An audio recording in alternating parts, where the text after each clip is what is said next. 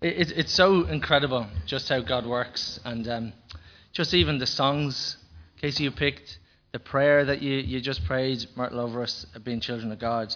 And so many times during the week, I was, I was really saying to God, Really, do you want me to teach on this? And I was getting confirmations all week, and then you get confirmations like this. So, um, Jesus, I just want to thank you so much for, for your message today. Um, give me strength to, to, to preach what I have to preach and give us all eyes to see and ears to hear. In your precious name, amen. So, uh, I get to preach on Luke 19 to 23, um, and there's just so much in that, as you can imagine. Um, also, uh, then look at the Psalms. There was Psalm 13, 14, and 15 that I got to choose from. And as I read those scriptures, what I could see was these incredible and beautiful encounters that, that people um, had with Jesus. So if you look at Luke 19, it starts with Zacchaeus. And then at the end of 23, it ends with the robber beside Jesus on the cross. And those two beautiful um, encounters, two encounters that are restoring people's hearts, um, encounters that where God looks at, Jesus looks at the condition of the heart rather than the trail of sin left behind. And, and that theme running out running through those encounters. And then in between them, you get to see uh, Jesus and um, and the 12 disciples sharing breaking of bread together and so on. So we're going to do that today as well.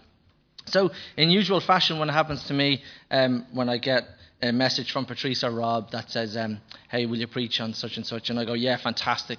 I, I, I have an idea." I go, "Yeah, that's great. I think that's where I, I you know, I'll start writing stuff down and start preparing it."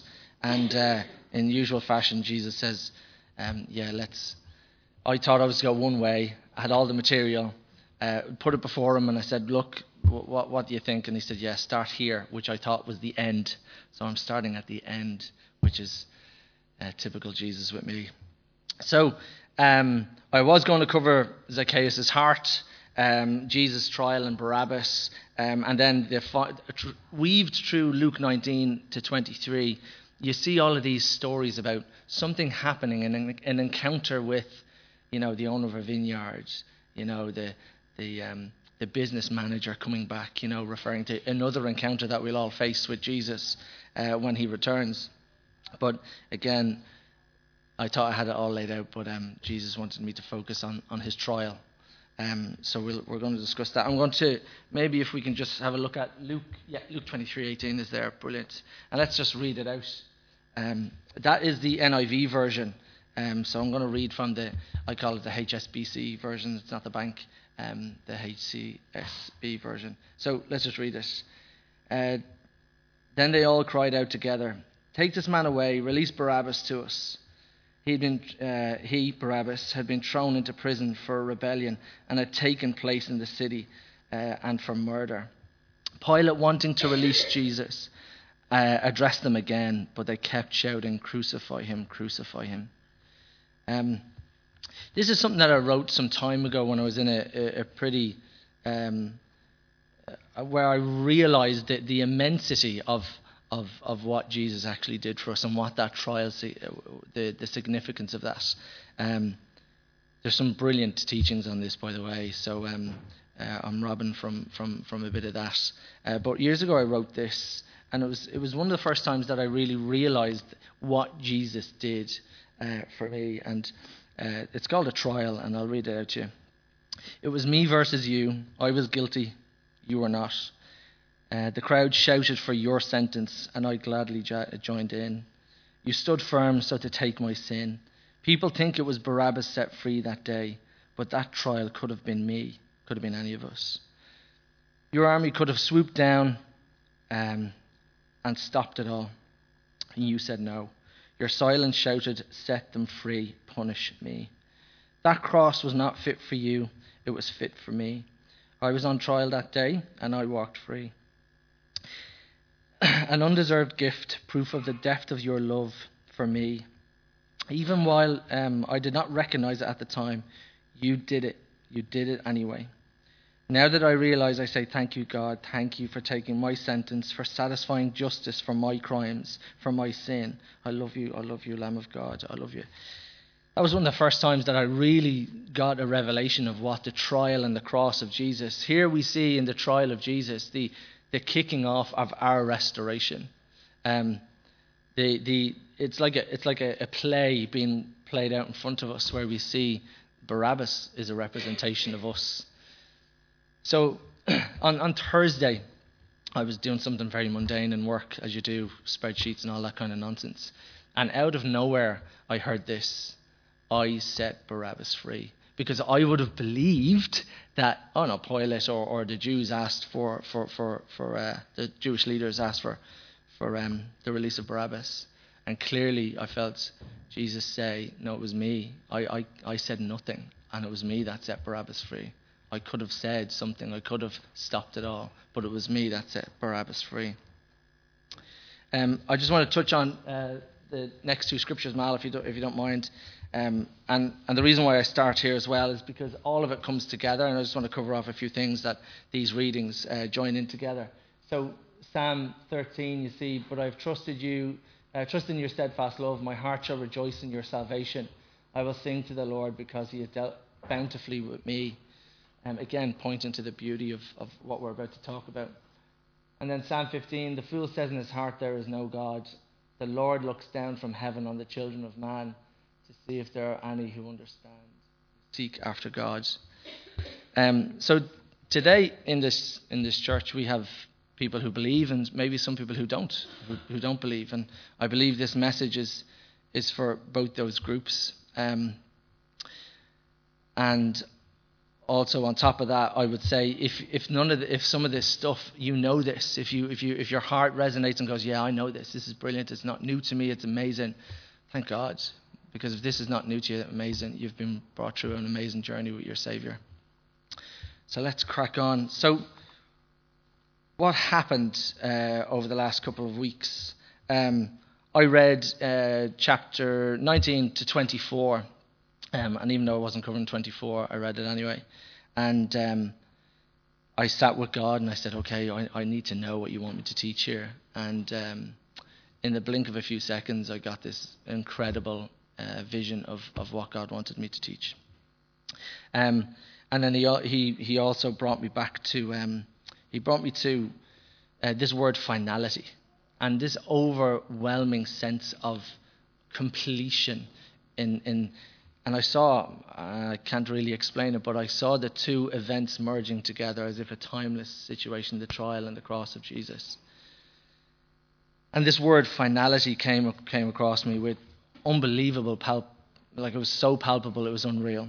And he, he brought me back to some years ago when, when I was, I felt really, really low in my life and I felt the enemy was really at me. And I felt that I was so small. I felt so, so small. Mal, if you can just click on there, just this. And I remember getting this image, this image in my head, um, and really struggling with Jesus saying, You said you were really powerful. You said this. You said you were so powerful. Why am I feeling like this? Why do I feel the enemy is bigger? Why do I feel his accusations are so, so big and I'm so, so small? I believe your word. I see in your word, but I, I, I need, I remember saying, I need a different angle. I don't know why I use that word. And then I, this is a very bad way of me showing what Jesus put in my mind. Mal, if you can click on the next one. Jesus changed the angle for me. I was living in a 2D world thinking that I have no power over, over the enemy and what Jesus was, my Jesus was very small. But actually, when you look at a different angle, Jesus brought me up, and what I could see was that simply there's nothing that the enemy can do anymore. It is totally and utterly finished, it is fully complete that view to me now has always stuck to me. If there's anything that I feel where the enemy is trying to get at me, or I remember what Jesus showed me, and it's I'm untouchable because the blood of Jesus Christ. So let's go on and, and have a chat about what what he showed me. Um, Mal, you can crack on. So, uh, as I paused and meditated over Scripture, I saw I saw a vision of a prison prison cells stacked one upon another. So huge, as you can imagine, um, huge amount of cells that were there. And Jesus was, was on the other side of the of a there was two hills. The prison was on one hill and Jesus was on the other. and what I saw was I saw empty cells. I saw cells that were had people in it. Um, I saw people running around the cells. I saw the enemy as well. Um, and I saw um, what came to mind then was Isaiah 61, where, I, where it says, The Spirit of the sovereign Lord is upon me, uh, for the Lord has anointed me to bring good news to the poor. He has, set, he has sent me to comfort the brokenhearted and proclaim uh, the captives will be set free um, and the prisoners will be released. So, what and again, this happened in, in split seconds. And what I saw was, I actually saw that all the cells in that prison, they had no doors. And Jesus was showing me that it's, it's done. He has, he has blown off every single cell door. Yours, mine. But then I, I said, why are the people still in there? And it's simple. He said, because some people haven't accepted the free gift of what I've done. And then I got this the atoning blood of Jesus is so powerful that it transcends time. So before even you were born or I were born, our Adamic, Adam's curse, was blown off, and all we have to do is really accept that freedom. This was mind blowing to me, and I, I, I, I, in this in this vision, I was like, okay, what what you, what can I do with this? Here I am sitting beside you. I'm free. Why are why are others not free? And in that, I got this sense of brought to, to, to Matthew where it says, you know, the commission of, of, of us as believers, right? What our commission is. And it's simply to tell people that their prison cell door has been blown off. Jesus has already paid the price. Jesus has already done it. Why, you, why are you sitting in your cell? Now, some of the cells were very pretty, right? And what I mean by that is we're all done up were all, um, you know, there was there was false paintings on the wall to show, um, you know, a landscape outside, and how I know this. I see some faces are like, what? But this is what I got in the vision. It was the enemy showing, uh, or was Jesus showing how the enemy can use a cell to to just paint a picture that is a pure and utter lie, and that we should be folk- looking for Him. Um, he also showed that uh, in instances, just as you mentioned, the fear, right? It's fear. These are these are uh, things that these are like brick bricks in the prison wall. Fear, depression, anxiety, all of these things. Where even though as Christians we believe we're set free, we still reminisce about those times in the cell. We still go back to where maybe it's it's just you're used to something or you, you, you, you it's it's just familiar clearly Jesus is saying, No, that's not where you belong anymore. I've blown off the cell door. It's no longer it's no longer yours. Um, I was massively convicted in this, uh, in that I, what I got was my job is not to convert people. My job is to tell them that their cell door is open. So if you're not a believer in Jesus, if you haven't encountered the risen Christ, I'm here to tell you, give you a message and say your cell door has been blown off. There's freedom in the name of Jesus Christ. And, and it is. It's literally that. The beauty about this picture that I got was Jesus was the, on, the other, uh, on the other hill, just waiting for people to come out. Um, then just a, just a, the last few notes on this. Um, uh, I was I, I have three scriptures just to talk about um, just to back this up, because I wanted to go into Scripture and say, look, is this is this where is this right, and is this? I just wanted to sit in Scripture and make sure that what I'm saying is is absolutely bang on. Hebrews ten twelve. But when this priest had offered for all time one sacrifice for sins, he sat down at the right hand of God, and since that time he waits for his enemies to be made his footstool. For by one sacrifice he has made perfect forever those who are being made holy. Romans 6:10 the death he died, he died to sin once for all. But the life he lives, he lives to God. And then 1 Peter 3:18, for Christ also suffered once for sins, the righteous for the unrighteous, to bring you to God. So that's why I see the trial of Jesus and the cross, the trial being a prelude and why it merged. I understand what, what Jesus was trying to show me. What exactly happens at the cross happened at the trial. Somebody walked free. It was all about freedom and restoration. So Barabbas went free at the trial, and we go free at the cross. So after this, I, uh, I had a chat with Jesus. I know this sounds strange, but this is the way it happens. I said, Oh, Jesus, I, I know I've wandered back. I've let my mind wander back into my cell, and I've forgotten the power of your atoning blood. I've allowed the enemy to tell me lies or to try and coax me back into my cell. Oh, Jesus, and I haven't told others that their cell door is open and they just don't see it yet.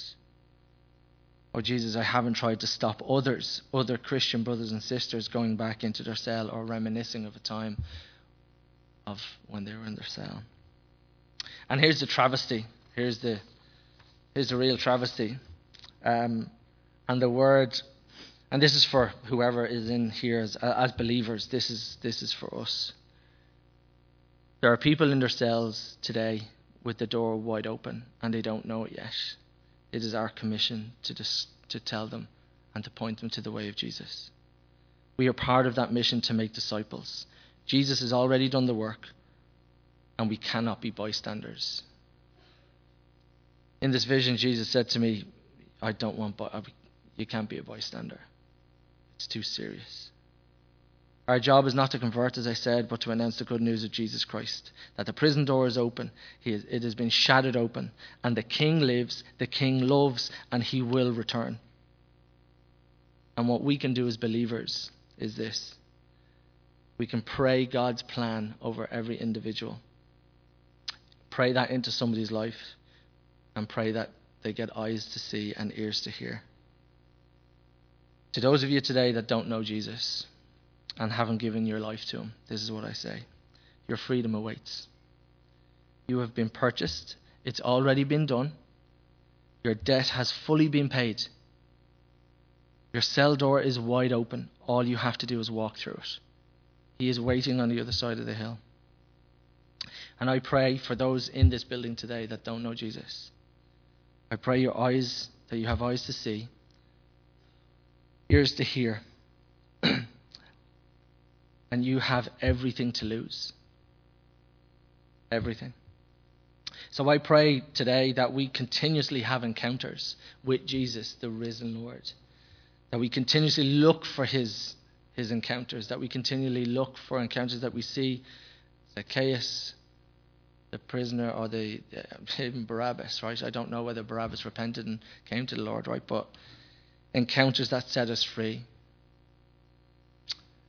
we're going to do communion in a minute, and thank God we're going to hear those sultry tones of uh, of Casey again, just to worship and really take in that moment in time where Jesus made it final that we have we're, we're saved. We so this is what I'd say. We all will experience whether we believe today or believe tomorrow or don't believe at all we will encounter Jesus. The, the, scripture tells us this the, the constant reminder of, um, I will come back as a business manager, where it says that the 10 minas, uh, the, the, the vineyard owner. Jesus will come back. And not. And that's also a message for us, for believers in here as well. What he's going to go, what have you done? What have we done? What have you done with your resources, your skills, the freedom? in Braveheart. You ever there's a great scene in Braveheart where uh, um, Braveheart William Wallace turns to the crowd and says, "What will you do with your freedom?" In Galatians, it says that too. What will you do with your freedom? So that's what I pray. I pray that before the King returns, that we look for more encounters of the risen, of the risen Lord.